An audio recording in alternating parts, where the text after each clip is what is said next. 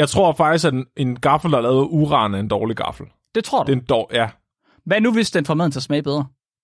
Mark, du, det passer ikke. Det, du, prøver, du siger ikke til mig, at din kollega, som tydeligvis er stjernepsykopat, så, altså, den der, altså jeg, jeg er sikker på, at når han har fundet det bestik, han gerne vil have, så sætter han sig over ved siden af potteplanten over hjørnet på gulvet og spiser, og så vender andre ryggen til ham.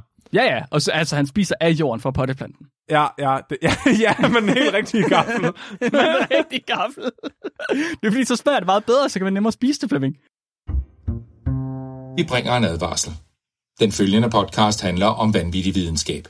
Al forskningen, der præsenteres, er 100% ægte og udført af professionelle. Mark og Flemming står ikke til ansvar for eventuelle misforståelser, men minder jeg om, at de altid har ret. Husk at være dumme.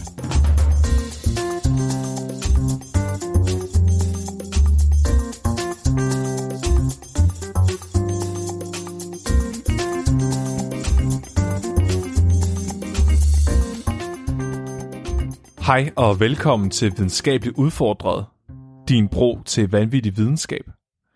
Jeg er jeres vært i dag, Flemming. Og jeg er jeres chef de cuisine, Mark Lyng. Uh, uh. Jeg, vidste, jeg vidste ikke, du talte italiensk. Det kan jeg love dig for. Jeg taler rigtig meget spansk. Lige når det skal være. Ja! Så jeg ved, at kusine, øh, det er dem, man gifter sig med på Langeland. Og chef, det må så være fordi, at du er manden i forholdet. Så skal, vi, jeg tænker, vi skal snakke om indavl på Langeland i dag. Jeg ved ikke, hvorfor jeg ikke havde set den komme. Det burde jeg virkelig gå og sagt mig selv. det var det, du hørte. Så du er, Mark, du siger simpelthen til mig, at du er chef over din kusine. Flemming, nu skoler jeg det lige lidt i fransk. Jeg er ikke chef over min kusine. Det er det, chef din kusine betyder. Nej, chef din kusine. min kusine, hun er chef over sig selv, Flemming. Nå, for fanden. Hvor? Nå? Går jeg ud fra. Hun er sin egen, sin egen herre, sin egen chef, simpelthen. Øh, det jeg er, Flemming, det er chef de cuisine. Ui. Uh. Uh. Du siger, uh, uh, med sådan lidt parisisk dialekt, Flemming. Det er meget smukt. øhm, det er simpelthen fordi, at jeg er hovedkokken i dag. Jeg er kokken, kokken over alle kokke. Det er det, det betyder, Flemming. Kokken. Den kokkeste kok. Den kokkeste kok. Den mest kokkede kok. Så det er dig, der har allerflest tatoveringer og mindst følelser i dine hænder, og, øh, og banner aller, allermest af de ansatte. Yes, altså jeg kan tage en cigaret og slukke den på indersiden af min kind, uden at det går ondt. Fordi det er det. Det er dig, der kaster med tallerkenerne i det her køkken. Ja, ja. Og det, og det er ikke dig, der piller porcelænsskåren ud af de eleverne bagefter. Det kan de fandme selv gøre, det kan jeg love dig for. Ja. Puha. Ikke noget med alt det fisk der. Øh, nej, Flemming. I dag, der skal vi tale lidt om mad, og vi skal tale lidt om fine dining. Og det skal vi, fordi at øh, en ny sæson af Masterchef er startet. Hundredvis af håbefulde danskere, de har grebet grydeskærene i håbet om at blive en af de få, der får sig et forklæde, og muligheden for at imponere Thomas Kasper, som er en skaldet kok med fuldskæg. Hvis du er det ham den tyk? Nej, ikke ham. Jeg tror ikke, der er nogen tyk med. Det er det er ikke ham, det er ikke ham øh, du tænker på. Nå. Ham er, jeg ved er... ikke, jeg ved ikke, jeg har ikke, jeg ved ikke, hvad det er. Mm, Nej, det var, det var slet ikke tvivl om, faktisk. Jeg ved ikke, hvorfor jeg overhovedet lavede det. Jeg, så ikke, jeg tror, jeg så X-Factor det år Martin han vandt. Jeg har der ikke været flere Martiner med? Det var ham, det der, jeg tror, det var i 2007. Okay. Det er lang tid øh, siden, Flemming. Og ja. det, er det, det er det sidste reality-tv, du har set. Ja. Jamen, så, lige, så kan jeg lige give dig en hurtig genopfrisker. Masterchef, det handler om mad. Hvis du laver god mad, så vinder du. Jeg har hørt en teori om, at øhm, når, når et samfundsøkonomi går godt, så er der rigtig meget madunderholdning på tv. Så er der rigtig meget, der handler om mad. Og når, og når økonomien går dårligt, så er der ikke særlig meget mad. Men det er faktisk os selv, der fremlagde den teori. Jo. På et tidspunkt. Så lige nu går det godt. Lige nu går det rigtig godt. Lige nu er ja, folk, har er folk godt. alt for mange penge. Og alt for meget mad. Så rigtig mange, de vil komme til audition til Masterchef. Og rigtig mange, de vil blive sendt hjem uden så meget, som har lavet en forloren hareflemming. og det ved de, fordi mad, det er sindssygt komplekst. Alle sanser skal i spil, når vi indtager mad, og når vi sætter pris på mad. Og det er meget svært at holde styr på, hvad man skal og hvad man ikke skal. Men, Flemming, videnskaben har et svar. Videnskaben ved, hvad du skal, og derfor skal vi i dag se på videnskaben i at lave lækker mad, og hvordan man videnskabeligt set vinder Masterchef. Hold sådan. Sådan. Jeg tror, jeg, jeg, jeg tror faktisk, jeg kommer til at lære noget i dag. Det, det, jeg vil love dig for, at du kommer til at lære noget, Flemming. Altså, fordi jeg, jeg kan huske, da jeg flyttede sammen med min kone. Ja. Der vil jeg gerne, der var sådan, nu skal jeg til at være voksen. Så nu, nu jeg skal lære at lave mad, og det skal være retfærdigt, så jeg så altid for, at uh, i hvert fald hver anden dag, der var det mig, der lavede mad. Og så, og så blev du voksen, og så lavede du mad, og så lavede du god mad, og du blev ved med at lave mad. Jeg synes, det gik rigtig godt. Ja. Øhm, indtil min kone kom og sagde til mig, at uh, jeg behøvede ikke lave mad mere. Nå, hvad havde du lavet? Mark! Hvad skete der, Flemming? Det, Hvad skete der? Hvad lavede du? jeg synes, jeg, Hvad fik du lavet, Flemming? Mark! Det, jeg synes, det smagte godt. Ja, hvad var det? Der var... Øh, jeg, det er fandme så længe siden snart. Jeg Hvad var det, Flemming? frikat- Jeg tror, jeg lavede... Øh, jeg, lavede, jeg skulle lave noget, jeg ville lave sådan noget suppe med kød og melboller i, men så Ja. ja. øh, havde vi ikke nogen kød og melboller, Nej, men vi havde noget hakket svinekød.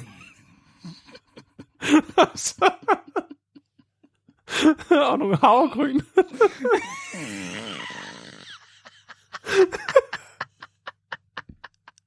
Åh, det så Selv godt. havregryn.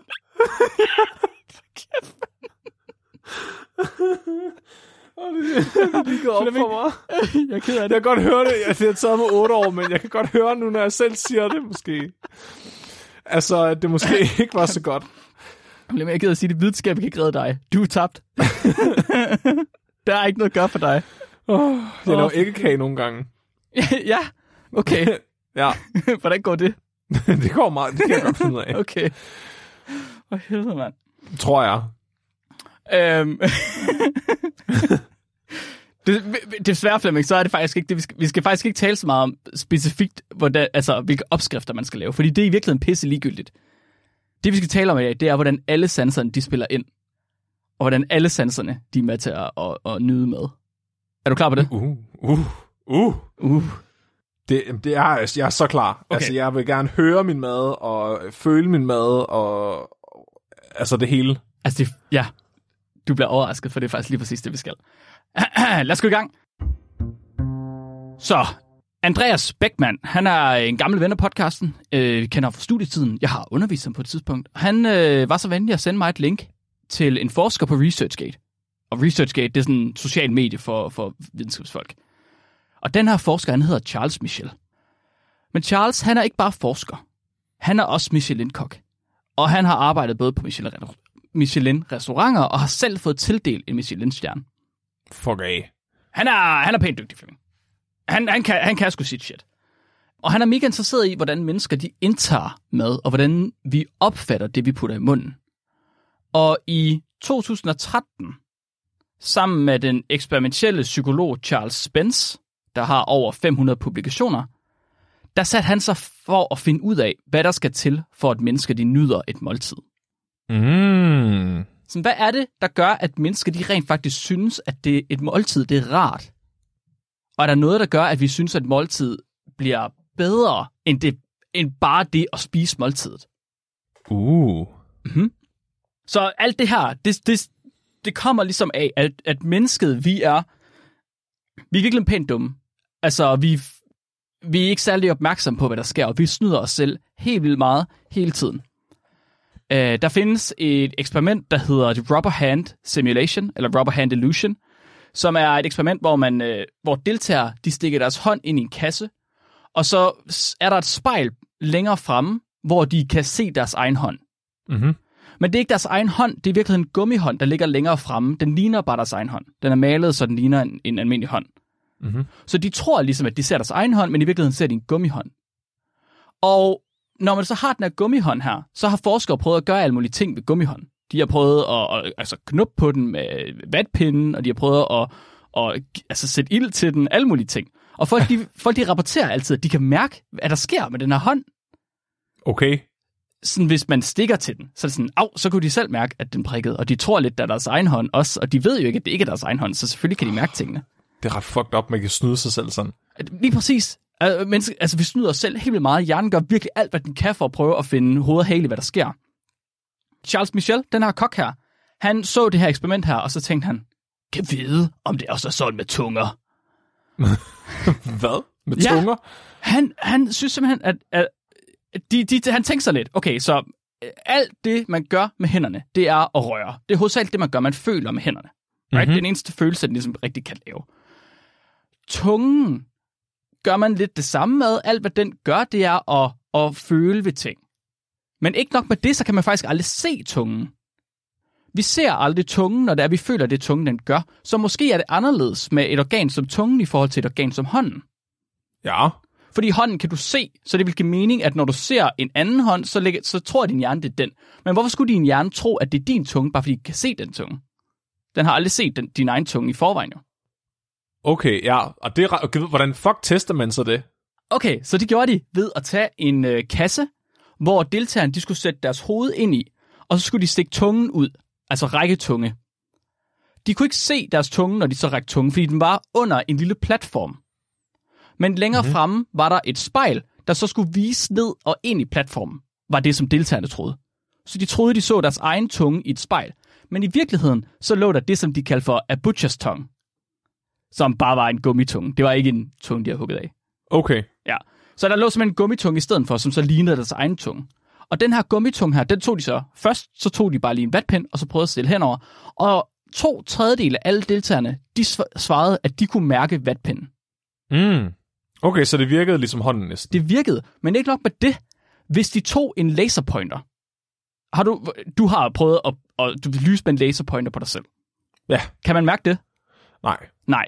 De, de tog en laserpointer, lyste ned på tungen, og så svarede også to tredjedel af deltagerne, at de kunne mærke, at det blev varmt, der hvor laserpointeren lyste på tungen. Åh, oh, de har set Totally Spies, da de var barn. så folk, folk de snød simpelthen sig selv til at tro, at, at den tunge, der ikke var ægte, at den var ægte, den kunne mærke de ting, som den ligesom mærkede, og ikke nok med det, så kunne den også føle ting, den ikke burde kunne føle. Det er ret sejt. Og det, det er lidt det, der lægger grundlaget for alle de ting, vi skal snakke om i dag, fordi det betyder, at mennesket snyder sig selv helt vildt meget, og vi er psyko-biased af, hvad det er, vi ligesom snyder os selv til. For lige at komme tilbage til, øhm, til de måltider, som, som vi skal tale om i dag. Så de fleste af de måltider, som Charles Michel han undersøger, de er relativt tæt på det, der kaldes fine dining, eller gourmet, vil nogen måske også kalde det. Det er mad, man som regel får på Michelin-restauranter. Meget små portioner, de er meget fint anrettet, og der er tænkt rigtig meget over udseendet på dem. Hans mentor, Charles Spence, han har undersøgt nogle mere almindelige ting. Og han har blandt andet fundet ud af, at kaffe, det fornemmes dobbelt så intenst, men kun to tredjedele så sødt, hvis man serverer det i en hvid beholder, frem for en sort beholder. Okay. Kaffe smager forskelligt, alt efter om det kommer i en hvid beholder eller en sort beholder. Oh, God. Det var det ligesom det eksperiment, vi snakker om med bamserne. Hvor, øh, hvor, hvor de der forskere sagde, at en hvid bamse var sød, og en sort bamse var ond. Mm. ja. Ej, hvor er det fucked up, at en termokan, altså farven på termokanen har indflydelse på, hvordan kaffen smager. Ja, jeg tror, jeg, jeg ved ikke, om det er termokan, men det er i hvert fald øh, koppen. Okay. Altså den, du rent faktisk drikker af direkte. De fandt også ud af, at yoghurt virker til at mætte 25% mere, hvis plastikbeholderen, som man serverer yoghurten i, er 70 gram tungere. Så deltagerne, der fik en plastikbeholder, der var 70 gram tungere, de spiste 25% mindre og følte sig ligesom mætte, som de andre deltagere, der fik en lettere plastikbeholder. Fuck, jeg skal bare, jeg skal, få, jeg skal ud og have købt en skål, der er lavet af bly. Det vil være en sindssygt god idé. Så tungt som muligt, Flemming. Ja, her god slankekur lige der. Du skal virkelig snyde dig selv. Jeg tror også, vi har snakket om det der med at have små tallerkener i forhold til store tallerkener. At der rent faktisk er noget i det. Det er ikke bare, mm. altså det, det er ikke bare noget pis. Det, det er psykosomatisk selvfølgelig, men det virker. Der er også noget i dem, hvis man putter yoghurt i jo. Kan man sige. Så er der helt sikkert noget i dem. det er ikke sådan nogle hverdagsting, som Charles Michel har undersøgt. Han er øh, Michelin-kok Flemming. Og det betyder faktisk, at hans forskning, den ret perfekt passer på lige præcis det, som deltagerne i Masterchef de går efter. Udsøgte retter, der imponerer i både smag, duft, udseende og lyd. Og derfor så er det her jeres guide til at vinde Masterchef, baseret på publiceret, peer-reviewed forskning. Bum. Så nu skal vi til at tale om, hvordan at vores sanser, de bliver påvirket, eller hvordan vores smagsoplevelse bliver påvirket af vores sanser. Og så kunne man godt være fristet til at tænke, vi går bare direkte ned på maden. Vi skal lige fortælle Flemming, der skal ikke havregryn i hans suppe. så er det ikke, så er det ikke suppe længere, så er det havregryn. Og hvis, og hvis det, det, det er sådan dekonstrueret frikadelle, du har lavet i vand, det er virkelig mærkeligt, Flemming. Helt ærligt. Jeg synes, det smagte fint nok. Ja, det, ja, det tænkte han næsten nok. Før vi overhovedet kan begynde at tænke på maden, Flemming, så skal vi altså have værktøjet i orden. Ja. Okay? Vi har lige snakket om koppen, og vi har lige snakket om tallerkenen. Men et måltid er ikke bare øh, maden. Det er alt det, det ligesom kommer på. Det er også drikkelse, og det er også bestik. Øh, jeg har en øh, kollega, for eksempel, der holder hårdt på, at der findes gode og dårlige gafler og knive. Det har jeg egentlig altid selv tænkt var noget fis. Hver gang vi står i frokoststuen, så sidder han og ruder den der bestikskuffe igennem, fordi han skal have den tungeste gaffel og den tungeste kniv. De rigtige, de gode gafler skal han have fat i. Det er meget vigtigt. Hvordan har du det med bestik, Flemming? Er det, findes der rigtig og forkert bestik?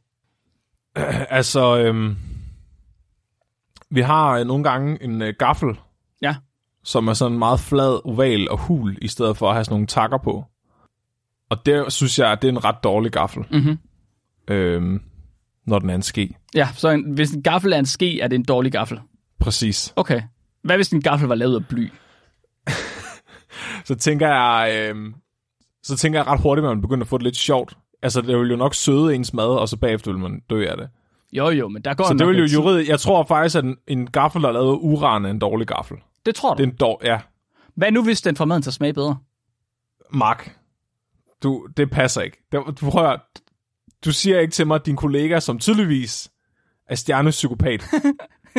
så, altså, den der, altså jeg, jeg er sikker på, at når han har fundet det bestik, han gerne vil have, så sætter han sig over ved siden af potteplanten over hjørnet på gulvet og spiser, og så vender andre ryggen til ham. Ja, ja. Og så, altså, han spiser af jorden fra potteplanten. Ja, ja, det, ja, ja, men en helt rigtig gaffel. det er en rigtig gaffel. det er fordi, så smager det meget bedre, så kan man nemmere spise det, Flemming. Ja, Jeg tror, okay, så... Ja. vær, vær, vær, vær lige med mig her. Altså, vi kan godt blive enige om, der findes dårlig bestik. Der findes forkert bestik. Altså, det er irriterende med en kniv, der ikke er særlig skarp. Ja, for eksempel. Altså, jeg har været til Dallager Marked i Boys flere gange. Det ved jeg ikke, om du har været der.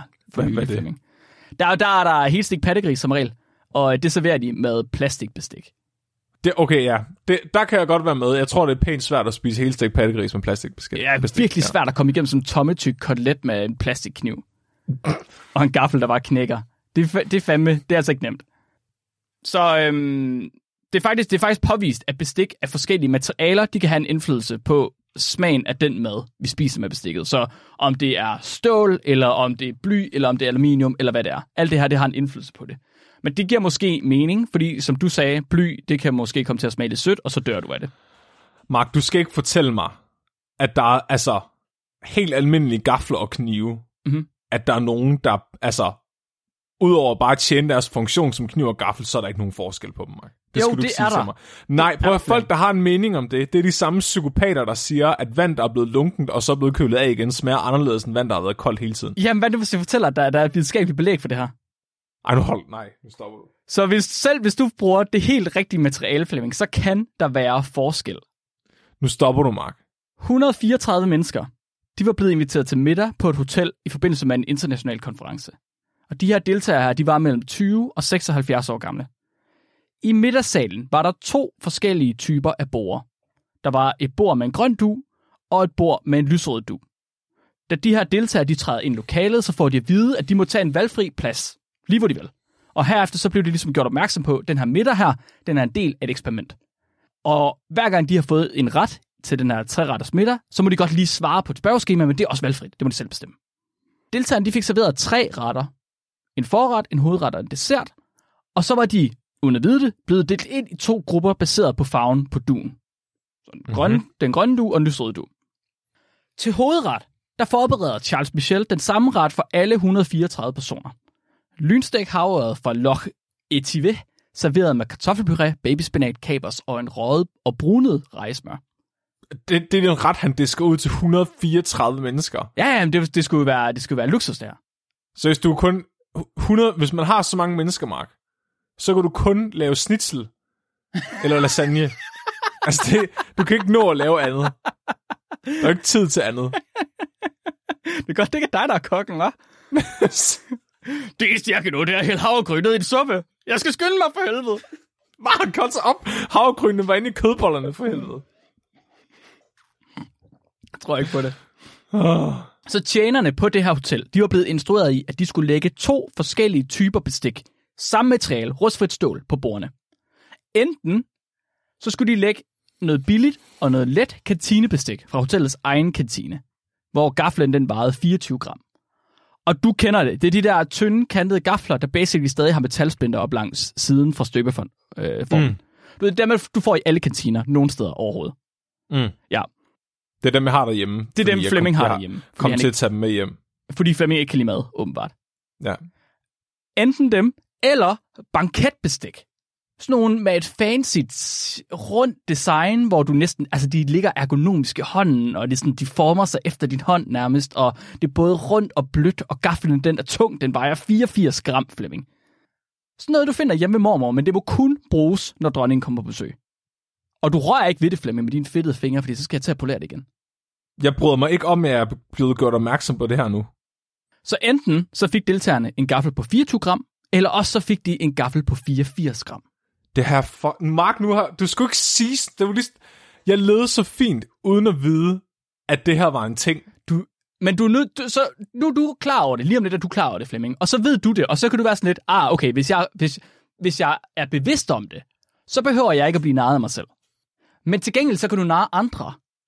Du kan narre dommerne i Masterchef, Flemming. Det er det, der er hele ideen med det her. Det er, at du skal prøve at finde ud af, hvordan du snyder dommerne i Masterchef så nemt som muligt. Okay. Er det okay? Okay, jeg tror, ja, det er en bedre truppen med en kniv på 84 gram end en på 24 gram. Præcis, præcis, præcis. Så enten så fik de 84 gram gaffel, eller så fik de 24 gram gaffel. Deltagerne de spiser deres middag, og så bagefter så skulle de vurdere maden efter tre parametre. Det var meget kort spørgeskema, helt perfekt, ligesom spørgeskemaet skal være.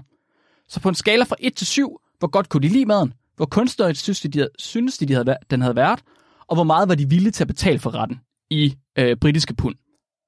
Det var den helt samme ret, serveret på præcis samme måde, på samme tallerken. Det var lagt, alting var lagt på præcis samme måde, og tallerkenen var orienteret ens. Så vinklen var den samme for alle deltagerne. Og ingen forskel, den eneste forskel var bestikket. Hvad tror det havde du været for... så meget nemmere, hvis han bare havde lavet lasagne. Ja, det havde været meget nemmere. Så Hvad havde tror... det gjort fuldstændig lige meget, hvilken vej det vendte. Ah, det kommer vi til. Og hvordan det havde klasket lasagnen på. Ah, det kommer vi til. Hvad tror du folk, de foretræk, Flemming? Jeg tror, de foretræk farven på dun, Mark. Jeg tror ja. ikke, bestikker har noget med det her at Nej, gøre. det tror jeg, du var fuldstændig ret. Jeg tror også, det er farven på dun, der har bestemt det hele. Ja. Ja. Gruppen med det tunge bestik, de synes både, at maden den smagte bedre, den var flottere præsenteret, og de var villige til at betale 25% mere for den samme ret. Mark? Ja? Kan vi, kan vi, over, kan vi, kan vi anvende den her viden i andre øh, øje med? Altså, kan folk generelt bare godt lide at betale mere for tunge ting? Fordi de får mere for pengene. det kan, betal, vi betaler rigtig mange ting baseret på vægt, gør vi ikke det? Jamen, det gør vi vel egentlig. Hvor er det dumt? Jeg skal til at lave tungere betonhøns. Du skal bare ændre på densiteten. Det er vel egentlig det, så du har mindre materiale, der vejer mere. Jeg skal finde noget, der er meget jeg skal finde noget, der er signifikant tungere end beton og putte ind i min betonhøns. Yes. Bly. Ja. Er en god idé, tror jeg. Men Flemming, det er ikke bare bestikket, der er vigtigt. Tallerkenen har også noget at sige. Til dessert, der serverede Charles en sivuptatte med clotted cream flødeis på enten, Hold nu kæft. på enten en firkantet sort tallerken eller på en rund hvid tallerken. Og gruppen med den sorte tallerken, de kunne lide desserten helt på ing ud af syv. Bedre end gruppen med den hvide tallerken. Der er jo ikke nogen, der har sorte firkantede tallerkener. Hvad fuck snakker du om, Mark? det findes ikke. Flemming, det har de for fanden i Masterchefs køkken. Nu må du lige følge med. Hvad? Det, gør, det er jo en tallerken på... Prøv at alle ved, en tallerken er rund og hvid. Det, hvad er det omvendte af rund og hvid? Det er sort og firkantet, Mark. Ja. så er det ikke en tallerken længere, vel? Men det er åbenbart bedre end det andet. Og jeg... Åh oh, gud, hvor er det avantgarde. Det smagte bedre, Flemming. Den samme dessert smagte bedre, hvis den var på en sort tallerken, frem for en hvid tallerken. Så det du siger til mig, det er, at jeg, næste gang jeg laver mad selv, så øh, får jeg fat noget tungt bestik og nogle sorte tallerkener. Ja, det er en rigtig god idé. Så, øh, så er du langt hen ad vejen i forhold til at vinde Masterchef, det kan jeg fortælle dig. og så er det faktisk, altså hele mit pointe her, det er jo, at det er fuldstændig ligegyldigt, hvad det er for en ret, du laver, Flemming. Du kan lave din, din dekonstruerede frikadellesuppe, hvis det er det, du vil. Eller du kan lave blodpølse, som du plejer. Det er lige meget. Så længe du serverer det på den rigtige måde, så vinder du, Flemming. Men jeg kan fortælle, at vi er langt, langt, langt fra færdige nu. Altså det her, det er måske det, som jeg tænkte var det mest klare, selvfølgelig. Oh, nej, Mark, stop, stop. Det er, sådan, det, er sådan, det er det, der giver, det giver mening for mig. Det er sådan noget, jeg måske godt vidste i forvejen, tror jeg. Så værktøjet er vigtigt. At det rigtige bestik, den rigtige tallerken, det gør en verdensforskel. Ikke bare i udseende, men i vores subjektive smag af maden. Omgivelserne er også sindssygt vigtige, Flemming. Du har hørt, du har måske selv oplevet, øh, hvordan at mad det smager anderledes, hvis du er ude at flyve. Har du været ude at flyve, Flemming? Ja. Det har du. Hvordan, du, du har det ikke så godt med at flyve, har du øh, det? Altså, det er faktisk ikke noget problem for mig. Nå, okay. Jeg er mega, mega højt af skræk. Altså, som i, jeg skider bukserne, når jeg står op på en stol. Mm-hmm. Men det er kun så længe, jeg har ansvaret for min egen sikkerhed. Okay. Hvis det er nogen andres ansvar, så er jeg fuldstændig ligeglad, så rører det mig ikke. Hvis bare der er en pilot til at sige, at alt bliver okay. Jamen, altså, sådan, der er ingen grund til at være... Altså, du ved, frygt, frygt er et respons, der er til for, at du skal sørge for din egen sikkerhed. Nej, klart. Så det går lige meget... Jeg, over, min overlevelseschance så bliver ikke bedre af, at jeg er bange. Okay, det, det giver mening. På den her flyvetur, Flemming, fik ja. du da mad? Ja, så ja. rigtig klam flymad. Ja, okay, du sagde lige præcis de, de stikord, som jeg havde håbet, du ville sige. Hvad ja, gjorde... sådan noget fucking ulækkert øh, vakuumpakket. Øh, øh. Okay, hvad, hvad gjorde det til klam flymad, udover det var vakuumpakket? Det, det smagte bare sådan virkelig meget af sådan noget stevia eller sådan noget. Stevia? Og, og havde ingen, ingen konsistens. Altså, du ved, og så er der jo selvfølgelig den der fucking den der fucking, hvad hedder det, flamingo-bakke, man får den i med rummene. Altså, du ved, sådan nogle pensionister ja, ja. får deres mad i, sådan så de, at de kan huske, hvor langt de er nået. Altså, jeg ved ikke. Så de har i virkeligheden, de, altså de har gjort alting forkert her. De har givet dig en forkert beholder, som du skal spise den mad fra. Nej, stop, Mark. Du det skal det må gerne engang sort. imod mig. Den var ikke engang sort. Altså, det, det kunne jeg forestille mig. Men du siger også, du siger, at den smagte... Jeg kunne forestille mig, at den har smagt af mindre, eller den smagte af, det var mærkeligt og virkede øh, syntetisk. Ja. Det er faktisk noget, som flyselskaber de uh, gør med vilje, fordi de har oprettet hele forskningscentre til at finde ud af, hvordan de får flymad til at smage bedre. For det er ultra velkendt, at flymad, at mad smager anderledes, når du sidder i et fly. Men man har ikke helt vidst, hvorfor. Nogen har ligesom tænkt, at det var fordi, at der var øh, et andet tryk, eller at det var fordi, du var på de højere, altså øvre luftlag på en eller anden måde. Men trykket i en flykabine er virkelig ikke sådan anderledes, end når du er nede på jorden, fordi det, altså, kabinettet skulle gerne være sikret fra det udenfor. Så i et, øhm, et eksperiment fra 2011, der blev 48 deltagere sat til at smage på enten Marmite, på salt og eddike, på karamel eller på bær, mens de havde hovedtelefoner på. Og det her, det var nede på jorden. Det var ikke et fly.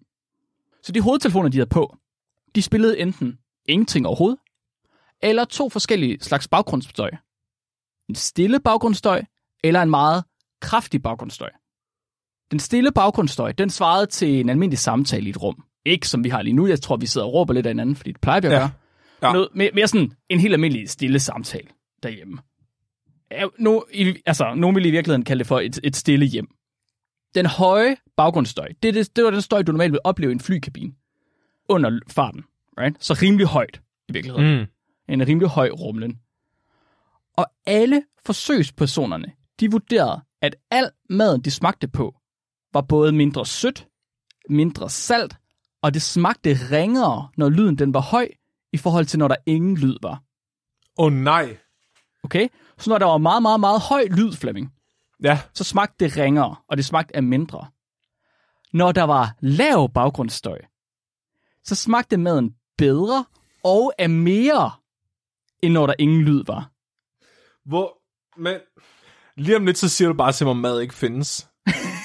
det gør det ikke. Det er en konstruktion i din hjerne, Flemming. Det er en simulering. Vi er det, alle ja. sammen bare taget af aliens og stoppet ind i The Matrix.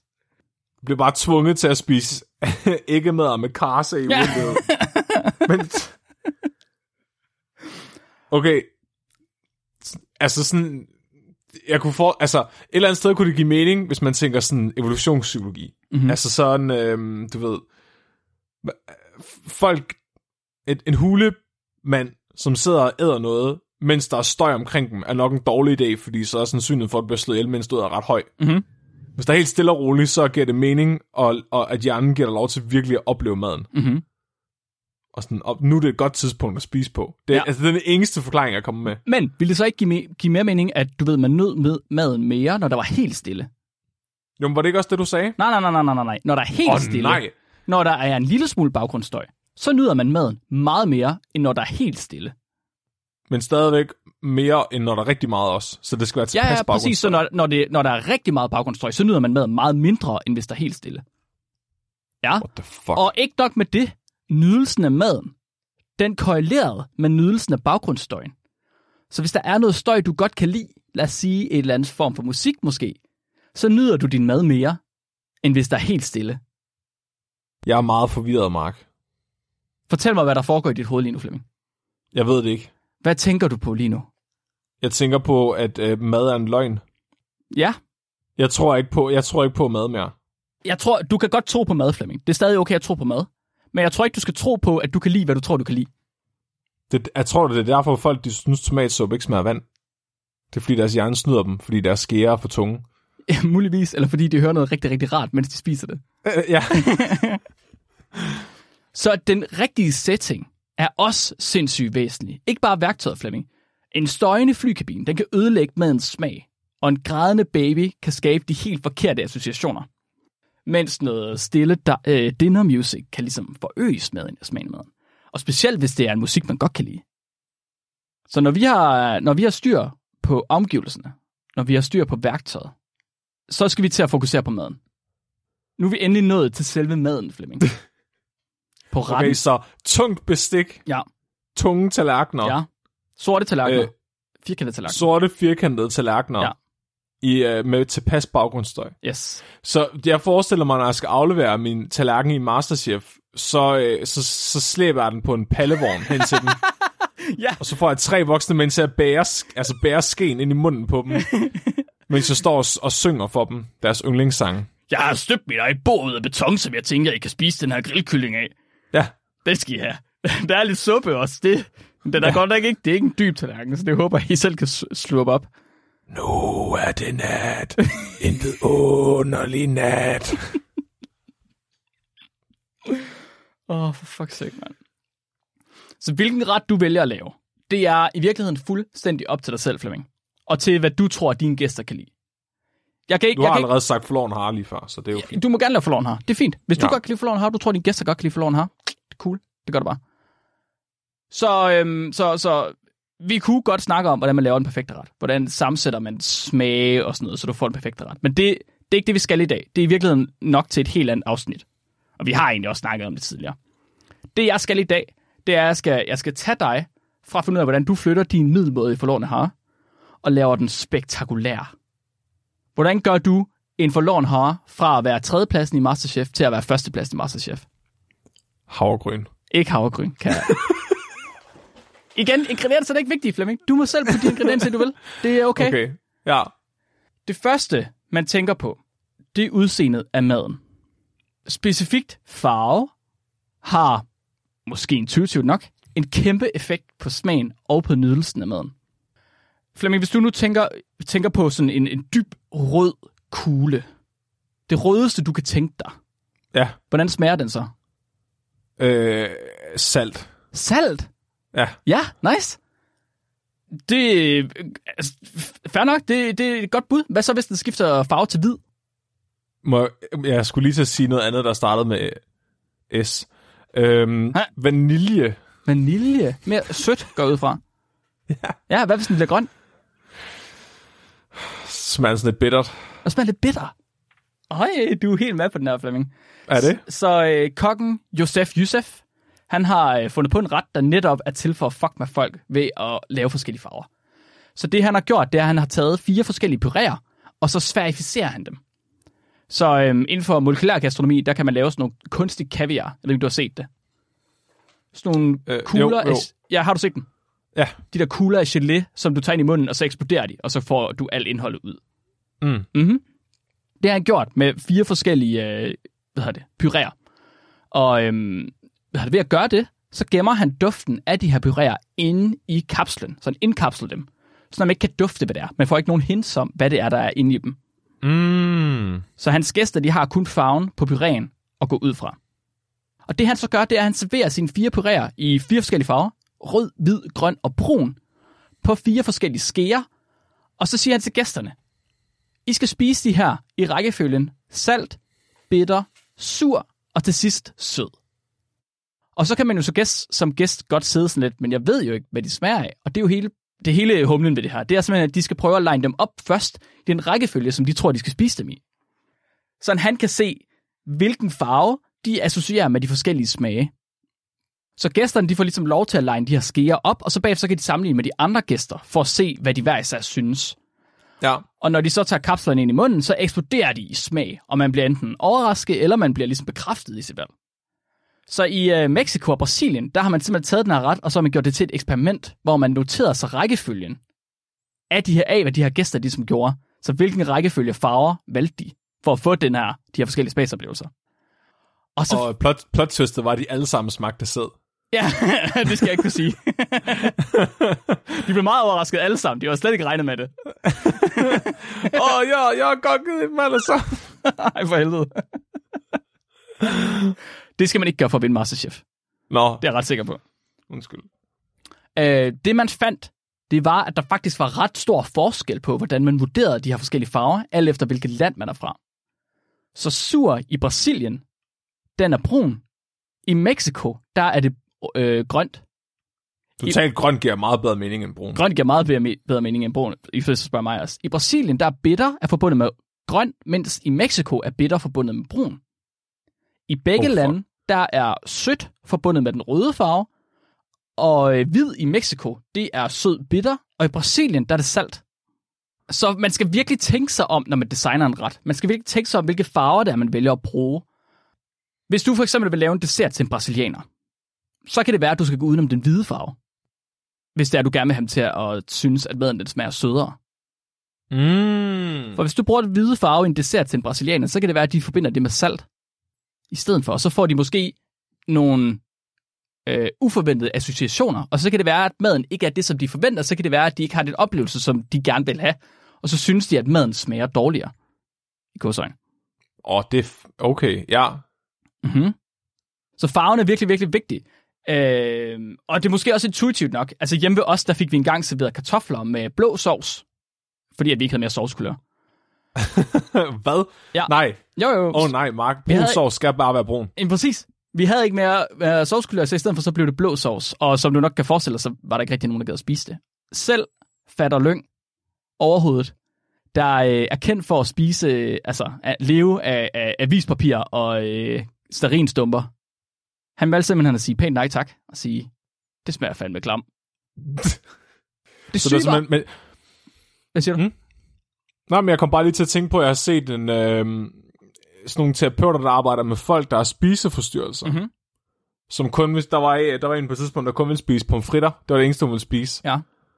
Og det var sådan, hun blev fysisk syg af at spise andet end pomfritter, og kastede op, hvis hun fik noget andet. De, skulle, de skulle sådan prøve at lære hende at spise noget andet end pomfritter, inden hun døde. Og det de gør, det er, at de tog øh, pomfritterne, og så farvede de dem. Ja, ja, ja. Og så fik de en til at spise blå pomfritter, og røde pomfritter, og grønne pomfritter, fordi de sådan, det fuckede totalt med hendes hjerne. Hun kunne slet ikke få sig selv til at spise pomfritter, der havde en anden farve, end de plejede at have. Lærte hun så at spise dem, og så begyndte hun at spise andre råvarer også? Ja, ja, fordi i hendes hoved var det en helt anden ret, når det havde en anden farve. Eller Fucking ikke, perfekt, mand. Anden men, smag, jeg ved ikke, ja. Ja, men var det så fordi, at det smagte af det samme, at hun godt kunne få sig selv til at spise det, og ikke kaste op, eller hvad? Det, ja, jeg, men jeg tror også alligevel, at smagen må have jo så have været anderledes nok. Altså hun har opfattet smagen som en anderledes nok til, at det kunne udfordre hende til at prøve noget andet end dem. Altså det var jo også vores oplevelse. Altså med den blå sovs der, vi synes jo, at maden den smagte decideret dårligt, så der ingen forskel var på smagen overhovedet. Det var jo fucking ja. farvestof. Ja. Ingen forskel på smagen overhovedet. Jeg har faktisk også prøvet at få brun sovs, der var hvid. Ja, fordi at de ikke havde noget kulør. Ja. Ja, det er bare ikke helt det samme. Nej, det var lidt gustent. Ja. Men det smager jo det samme. Der er jo ikke noget problem i det. Det er bare, det er bare ikke den der farve, det skal være. Kæft, mand. Ja, ja, men jeg kan også, ja, den, den, den med farven, den kan jeg godt øh, følge mm-hmm. i. En anden ting, der måske også giver mening, det er mængden. Så i et, øh, et andet studie, der tog Charles, han tog billeder af kammuslinger. Ved du, hvad kammuslinger er? Ja. Ja, også, øh, du ved, de der runde nogen, man får stegt. Jeg har aldrig fået dem. Nej, okay. Kar, jeg siger det bare jo. Karmuslinger, det er sådan nogle små øh, runde filéer nærmest, som man steger meget hurtigt, og så serverer man dem som de der små runde filéer. Som sådan, altså små cirkler nærmest. Øh, så de er ret perfekte til at lave sådan et studie med, fordi at det er ret nemt at tage dem og putte dem ind på et billede, og så putte en mere ind, og en mere ind, og en mere ind. Og så have Jeg laver en pæn figur ret. til sin artikel. Ja, ja. Det, altså, det er ja. nemt at lave en større ret, og stadig få det til at se naturligt ud. I ja. stedet for, hvis det skulle være mere lasagne, så skulle du lige pludselig, du ved, kunstigt sætte mere lasagne ind. Det er ret svært. Så han tog billeder af kammuslinger, og så viste han dem til 1800 mennesker. Og så bad han dem om at fortælle, hvilke de foretræk. Og på de her billeder, der var der så enten tre eller fire kammuslinger, placeret enten på en lige linje, eller som et trekant, der peger opad, eller som en øh, rumpe, altså en, en firkant, der vender forkert, eller en diamantform. Mm-hmm. Og de her kammuslinger, de var så også placeret på enten en firkantet eller en rund tallerken. Så han har forskellige mængder, han har forskellige tallerkener, han har forskellige former, som de her kammuslinger, de er placeret på. Hvis kammuslingerne, Flemming, nu skal vi lige følge med her. Hvis kammuslingerne, de ligger i mønster, altså i trekant eller rumpe, så foretrækker folk at få fire i stedet for tre. Mm-hmm. Hvis kammuslinger de ligger på linje, så foretrækker folk at få færre kammuslinger. Men kun hvis de ligger på en rund tallerken. Hvad er p-værdien, Mark? det var faktisk virkelig, virkelig lav. Åh. Oh. Det var virkelig signifikant. Der er, så, der er et eller andet galt med menneskehjernen. Jeg kan ikke... Øh... Men det har noget med symmetri at gøre. Fordi hvis du har tre af de der klumper på række på en rund tallerken, mm-hmm. så vil en af dem ligge i midten af tallerkenen. Hvis du har fire, vil ingen af dem ligge i midten af tallerkenen. Ja, yeah, I guess. Men det var, der det må var... være noget symmetri. Ja. Ja, du tænker på lige linje, ikke? Ja. Han kigger også, han, han går videre i det her studie her. Han har øh, otte forskellige eksperimenter, tror jeg, i det her studie i sig selv. Og han kigger på alle mulige ting, fordi han synes også, det her det er mærkeligt. Så han kigger for eksempel på, er det noget med overcrowding? Fordi hvis man har fire kammuslinger på den her runde tallerken, så ser det ud, som om de er ved at løbe ud over tallerkenen. Og er det sådan noget, folk ja. ikke synes er så fedt? Så han stiller sådan yderligere seks eksperimenter op med billeder af kammuslinger. Og så finder han ud af, øh, først, at det, det er nok en lidt mærkelig effekt, der har været på spil i det første studie. Fordi generelt i de andre eksperimenter, der vil folk helst have flere genstande på tallerkenen. Men det betyder, at uanset hvor meget mad der er på tallerkenen, så vil de gerne have flere genstande. Så han prøver at skalere billederne af kammuslingerne, sådan at han, hvis han har fire kammuslinger, så er de mindre. Men arealmæssigt på billedet, så er der lige så meget, som hvis han har tre kammuslinger. Mm. Og uanset hvad, så vælger folk de fire. Så det er sådan lidt ligesom børn, der hellere vil have øh, fire femmer end en tyver. Ja, der er jo også flere penge. Det, ja, mm. det finder jeg ud af i seks uafhængige eksperimenter bagefter. At det er sådan, mennesket det fungerer. Ja. Okay, vi har virkelig mange ting i spil nu, Flemming. Mængden og farven, tydeligvis faktorer nu her. Hvad hvis jeg fortæller dig, at retningen også betyder noget, Flemming? Ej, hold kæft. Jeg sender lige et, øh, et billede af en ret her, så skal jeg lige, øh, jeg skal lige have dig til at beskrive, hvad det er for lytterne. Jeg kan godt lide, når at min mad den peger i retningen af min mund. Ja. Fordi så er det meget nemmere at finde ud af, hvor den skal hen. Okay, Flemming, beskriv lige det der for lytterne. Det er nogle øh, blomster, der ligger ovenpå øh, sådan en snotklat. Ja, det er meget godt forklaret. Så en lille grøn klat i bunden, og så ligger der nogle blomster. Kan du fortælle, hvordan de blomster de ser, de ser ud? De er dråbeformede. Ja, og hvordan... Som om de er nogle dråber, der er i fald. Yes, og hvilken så vej vender de? vender opad. Yes, præcis. Ja. Så det her, det er rødløg, tapioca, sukkerrørsedike, jordnødder og fermenteret fløde. Og det var også mit gæt. Det var også Flemmings gæt. Det var også ja. det, han fik. Og så Flemming, han fuldstændig rigtigt siger, så er der tre rødløg på den her ret her. Alle tre rødløg, de er dråbeformede, og deres spids vender opad. Som i en trekant, hvor de peger op. En pil, der peger opad. Charles han tog billedet den her ret her. Så klippede han tallerkenen væk, og så lavede han et ultra simpelt spørgeskema med kun to spørgsmål. Til spørgsmål 1, der havde han fire billeder, hvor retten blev drejet en kvart omgang i hvert billede, sådan at den vender henholdsvis mod nord, mod syd, mod øst og mod vest. Mm-hmm. Giver det mening, så at du ved, pil peger opad, den peger nedad, den peger mod øst eller peger mod vest? Ja. Ja. Så spørger han folk, hvilken af de her finder I mest tiltrækkende? Klik på billederne i den rækkefølge, I synes er mest tiltrækkende. I bedst, I helst vil spise. Det er helt klart dem, hvor løgne peger opad. I andet spørgsmål, der kunne deltagerne selv få lov til at dreje retten. Så man kunne bare tage fat ind med musen, eller med, med, på det der skærm, man nu gang havde, så kunne man simpelthen dreje den rundt, indtil det var, man havde den orientering, man gerne ville have. Ja. Ja. Og så kunne man simpelthen, man, man var ikke begrænset af, at det kunne være fire retninger nu. Man kunne vælge enhver som helst retning. Mm. Da de fik dataet tilbage, så kunne de se, at det var møghammernes vigtigt for de her deltagere, at løgne de skulle pege mod nord. Som i, der var en hel dollar, 14% til forskel i, hvor meget de var villige til at betale. Alt efter, hvordan retten den vender. Det er også fordi, der vil løgne pege på hovedet, Mark. Men de vil betale en hel dollar mere for at have, at løgne de peger væk fra dem. Det er fucking, så det er de præcis pege samme forkert. billede, der er ingen forskel. Det, det kan jeg faktisk godt forstå. De kunne se dem alle sammen. De kunne se billederne. De kunne ja. se billederne peget nedad. De kunne også se, at det var en samme ret. Og så siger de stadig, mm. den gider jeg sgu ikke betale lige så meget for. Den er dårlig. Den er dårligere end den anden ret, den der. Jeg skal ikke selv vende min tallerken. Det vil du godt glemme alt om. Det er hvis, tjener hvis, til. hvis en kok har lavet et, kogt et løg til mig, ikke også? Og så kommer ud og giver mig det der kogte løg, og så ikke engang ved, hvilken vej et løg vender. Altså, så bliver jeg sgu da bekymret for at skulle æde det der kogte løg. Altså. Hvorfor vender et løg mod nord, Flemming? Fordi det er den vej, de gror i, jo, for fanden. Det, er, det er sgu da... Når du ser den der tallerken der, så vender den væk fra dig. Den peger væk fra dig. Det er sgu da ikke den vej, løg, de gror for helvede. Den vender ikke opad. Skal, hvis jeg skulle tegne et løg, Mark, så ville jeg lave en tegning af løget, der peger den vej, fordi det er den vej, løg, de peger. Det, det, er det, det er ligesom, hvis nogen skal servere mig et kogt løg, så er jeg fandme også nødt til at tro på, at de mener det. Altså, fordi ellers, jeg vil, jeg vil sgu ikke æde et kogt løg af hvem som helst. Hvis du kommer igennem og kogt løg, så er jeg fandme ikke et. så det, det, der er mindre kredibilitet i et kogt løg, hvis ikke man kan finde ud af at vende løget rigtigt. Ja, Fordi det er jo ligesom det, der er forskel på, om det her det er en eller anden, der prøver at, at få mig til at æde et eller andet virkelig ulækkert, eller om det er en eller anden fisfornem men, Michelin-kok. Det er jo ikke kokken, der bestemmer, hvordan løgne vender. Det er tjeneren, Flemming.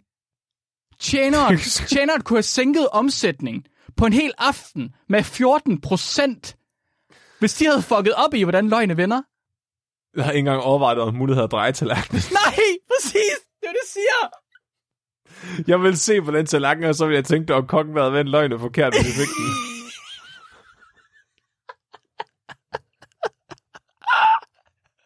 Okay. jeg har aldrig tænkt over. Jeg vil fandme ikke have tænkt over, er tjenerens skyld. Aldrig. Åh, oh, for helvede, mand. Det er virkelig det, det, og det er det sygeste. Men altså, prøv at, de, de, de, vil, de vil virkelig slå det her fast. De prøver at cementere det sådan helt fuldstændig. Så de laver et ekstra eksperiment. Så bare lige for at slå det sidste søm i Og her der drejer de løgne en lille smule. Ikke retten i sig selv. Kun løgne oven på retten. Så retten vender stadig på samme måde, men så løgne, de vender bare i sådan 15 grader. Så er de alle sammen drejet i 15 grader, ikke? Så det ser, sådan, det ser bare sådan lidt mærkeligt ud. Men når de så har det, så får de deltagerne til, til selv at øh, dreje retten bagefter. Og så skal de vælge efter det, hvordan de synes, retten det vender pænest. Og selv hvis alle løgne pegede væk fra retten, så de har drejet løgne, så de alle sammen peger ud af, så skal et af løgne vende mod nord. At de skal altid vende mod nord. Løgne skal altid vende mod nord, uanset om alle løgne vender ud af. Det, hvor, hvorfor fanden vil man overhovedet kokløg til at starte med? Altså. Det, jeg tror ikke, det, det er ikke kokløg, Flemming. Det, jeg tror, de er syltet. Så er de sgu da oplevet kok på et eller andet tidspunkt. okay, det er en, det er en delikatesse, Flemming. Det er, nu skal du ikke... Ej, hold nu kæft. Nu skal du ikke, nu skal du ikke, nu skal du ikke. Det er ikke det, du skal ligesom. Du kan sgu da ikke koge løg og så se din delikatesse. Flemming, det er fine dining. Jeg er jeg har kogt i eddike, så nu, det, bruger man til, det bruger man til at gøre rent med. Du har, du har misset på pointen, Flemming. Det er ikke retten, der er vigtig. Det er, hvordan du vender retten. skulle, skulle da ikke vise mig et billede af nogle kogte løg, og så tror jeg ikke tænker over, hvad det er. Hvem siger, de kogt? Det kan også være, de rå. Hvorfor kunne du ikke have gjort det med et æg? Ja, det er et virkelig godt spørgsmål. Kan vide, om det er det samme med æg, at der skal de også vende, sådan at de ligner et æg på et billede. At de, ja. må, ikke, de må ikke vende med bunden opad. De skal vende den vej, de kommer ud. Det er så, mærkeligt. Det skulle ikke undre mig overhovedet. Men okay, okay, okay, okay, okay. Lad os lige... Jeg trækker lige lidt tilbage, og så ser jeg, selvfølgelig, selvfølgelig er det her en fakta, Flemming. Selvfølgelig er det vigtigt, hvordan mad det vender. Fordi mad er jo ikke bare mad, Flemming. Mad, det er kunst. Mad er maleriet, som du laver på det lærred, der er en tallerken. Og du kan ikke bare vende et maleri om, Flemming. Så er det ikke det samme maleri. Så er det, nej, så det, vender det på hovedet. Så vender det på hovedet, og så er det ikke det ja. samme. Så ser det nej. anderledes ud, Flemming. Ja. Og det synes Charles Michel da egentlig også. Og en dag, så tager den her fine, fine kok. Så er han ude, og så kigger han lidt på noget kunst, som man nu gør en gang imellem. Og han kigger på maleriet Painting number 201, der er lavet af den abstrakte kunstner Vasily Kandinsky. Og da han ser det her maleri, så bliver han sulten. Og da blev han inspireret. Og jeg sender lige et billede mere. Flemming, øh, kan du ikke lige forklare det, du ser til venstre på den her figur her? Hvad er det? Okay, så til venstre, der er en af de der fancy børnehavemalerier. Mm-hmm. Hvor der er rigtig meget rød og gul og blå. Altså primære farver. Mm-hmm. Og så, som det næste, så er der sådan en børnehavemaleri, øh, magen til, de bare har lavet ud af mad. Ja. Der er noget ketchup, og der er en eller anden champignon, og nogle fjer, og noget, øh, en peberfrugt, kan jeg se. Mhm. øh, og så, har de, så, så er der et billede, hvor de bare har stegt hele lortet, og så lagt det i en klat i midten. og så øh, over til højre, der er det, som du vil, du vil servere det til en toårig, hvor det hele er adskilt i sådan nogle bunker. ja, præcis. Så, Ej, de må ikke røre hinanden, så kan jeg ikke lide det. så øh, Charles, han så det her maleri her, det der øh, fancy børnehavemaleri, som du snakker om, som er mm. mange millioner værd. Øh, og så blev han inspireret til at lave en salat. Han tænkte, det der, det er fandme lige, hvad jeg har lyst Det, det er sgu en salat, det der. Det er en, øh, som man selv siger, en relativt kompleks salat med 17 forskellige komponenter, baseret på 30 forskellige ingredienser. Hold nu kæft, der er jo fire mundfulde i det der. Hvad snakker du om? Det er en relativt kompleks salat, der Flemming. Den øh, består af portobello, shimeji-svampe, broccoliskud, frisé-salat, peberfrugt, fire forskellige puréer og to forskellige saucer. Og meget, meget mere end det. Det er en relativt kompleks salat, Flemming. Men det er nok to mundfulder. Der er en øh, enkelt skive portobello, der er lynstegt. Der er øh, en meget, meget, meget lille håndfuld frisé-salat. Der er en enkelt skive, meget tynd rød peber. Og der er en øh, cirka 2 ml af hver af de her fem puréer. Nej, fire puréer og to saucer. Det er det, der er. Charles tager den her salat her. Så præsenterer han den for 60 forskellige deltagere på tre forskellige måder. Præcis som Fleming han siger. Enten så den efterligner Kandinskis Painting number 201, så den efterligner et maleri næsten 100%. Vil du ikke sige det, Flemming? Jo, det, altså, det er meget godt gået. Ja, den er ret, det er ret flot. Altså, det er ret, ret ens, vil jeg sige. Øh, så enten i, som en maleri, eller i den her lille kompakte bunke, som Flemming han sagde, som bare ligner, at de har kastet det hele ned i den samme lille punktum. Det var sådan, jeg vil servere den. Ja, det er som Flemming, det er også, sådan, jeg vil servere den, vil jeg sige. Eller med hver komponent lagt ud enkeltvis. Det er sådan en psykopat vil servere den.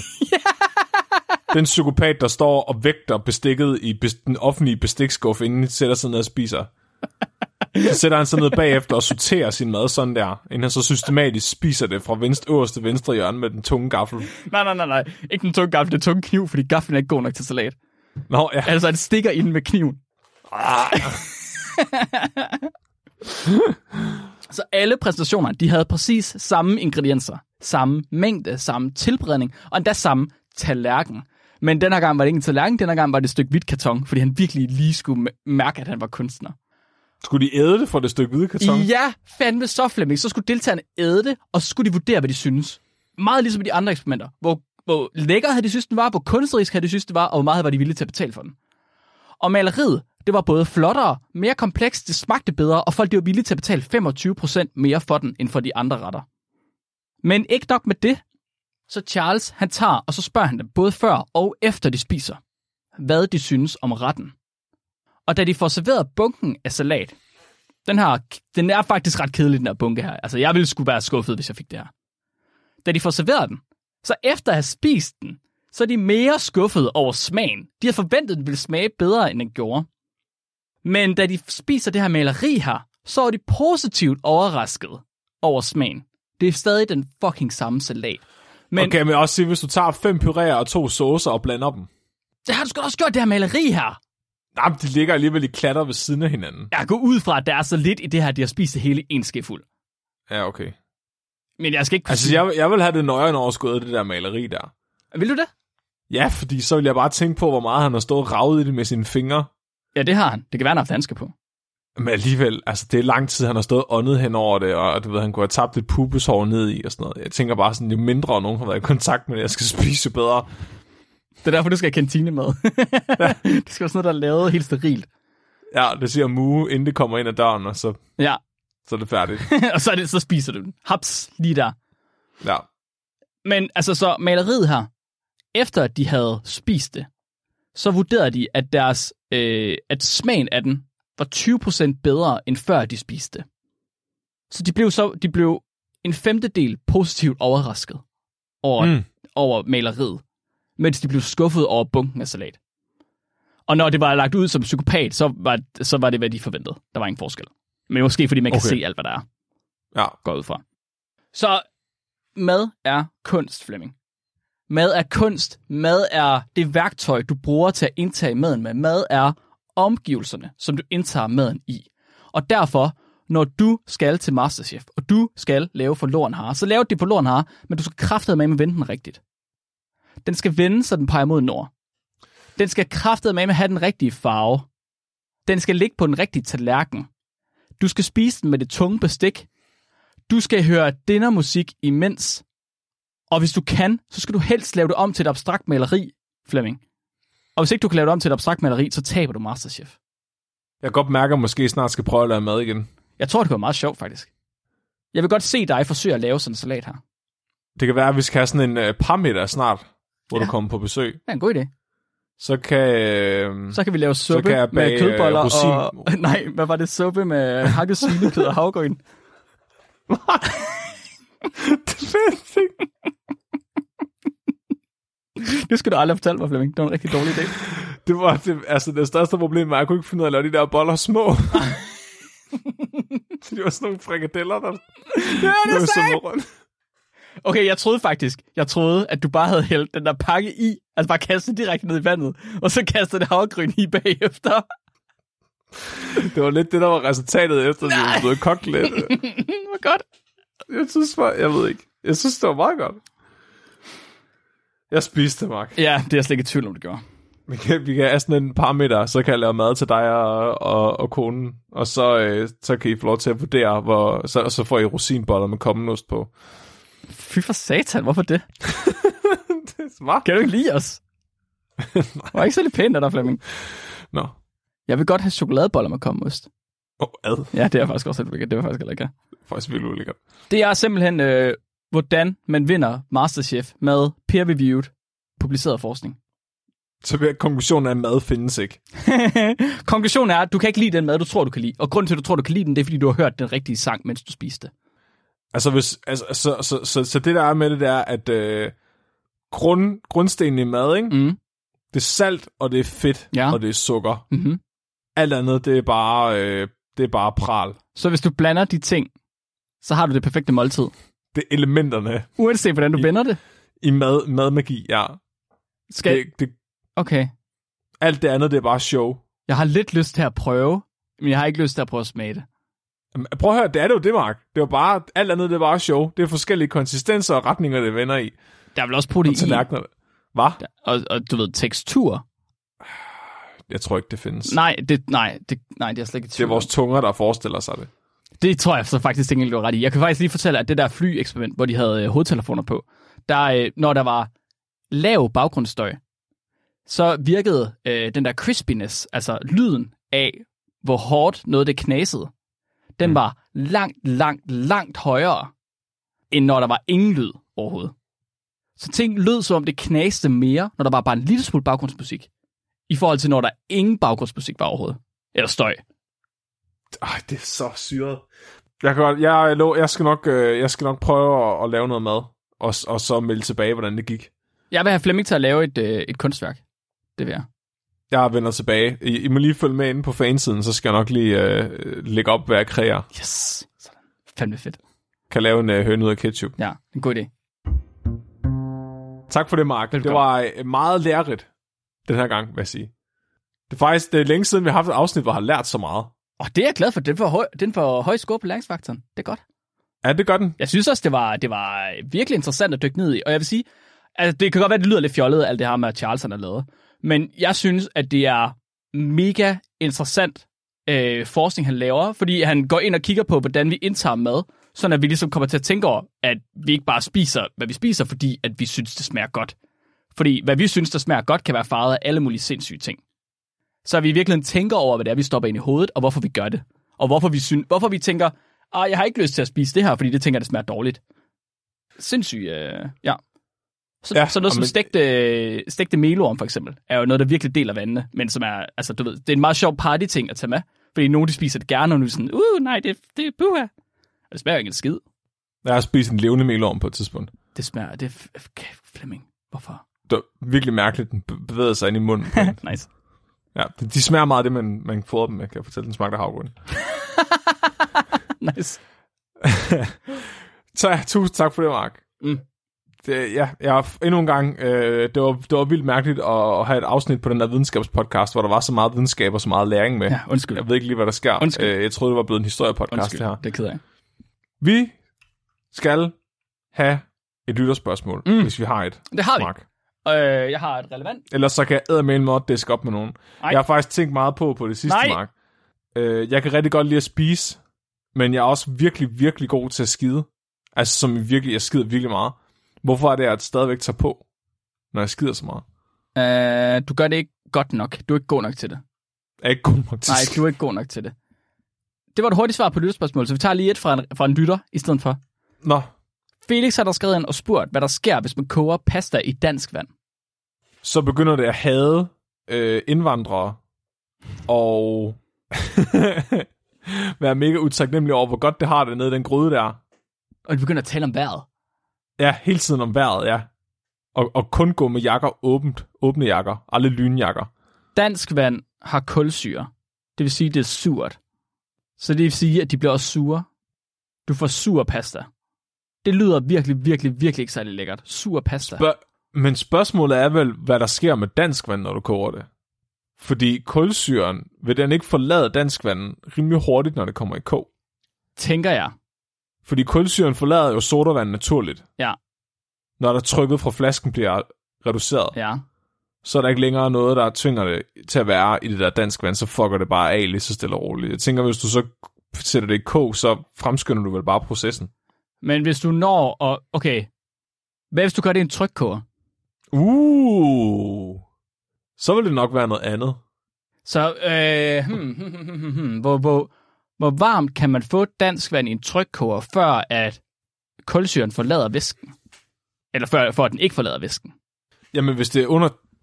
Ja, det er et godt spørgsmål. Hvad, Jeg er, jeg er heldigvis ikke kemiker, så jeg kan ikke svare på det. hvad er det, der skal til for, at, at pasta det bliver kogt? Det er vel bare, at, at vandet er varmt nok, og det trænger ind i pastaen, ikke? Det behøver ikke... at- Jo, jeg tænker, jeg tænker vel egentlig bare, hvis du putter pasta i vand ved stuetemperatur, så bliver det også... kogt på et Altså tidspunkt. den konsistens, du vil have, bare over længere tid. Okay. Det tager bare længere tid. okay, men kan vi så ikke bare prøve at lægge det i dansk vand i et stykke tid, og så lægge låg på? Det kunne man vel i teorien godt. Hvordan tror du så, det kommer til at smage? Tror du faktisk, at det kommer til at boble, eller være sådan sprudlende? Ej, det tror jeg ikke. Jeg, tr- jeg kunne godt forestille mig, at det blev lidt surt. Hvis man lægger vingummier i cola eller sodavand eller sådan noget, Ja. så prikker de. Gør de det? Ja, det gør de. Uh. Det vil virkelig være en ulækker oplevelse. Det tror jeg kan være vildt sjovt til en dessert. Pasta med brus. Nej. nej. Jo, jo, jo. Hvis du laver en sød dessert, og så du får det der pasta der til at, øh, at, at prikke, og så, så kommer noget syre på dem samtidig. Det tror jeg kan være virkelig, virkelig interessant. Det, Mark, jeg kommer ikke den dag. Det skal du. Jeg serverer det for dig, uden du opdager det. Det bliver dine sønner i din egen tærte. Det er for Game of Thrones. Jesus.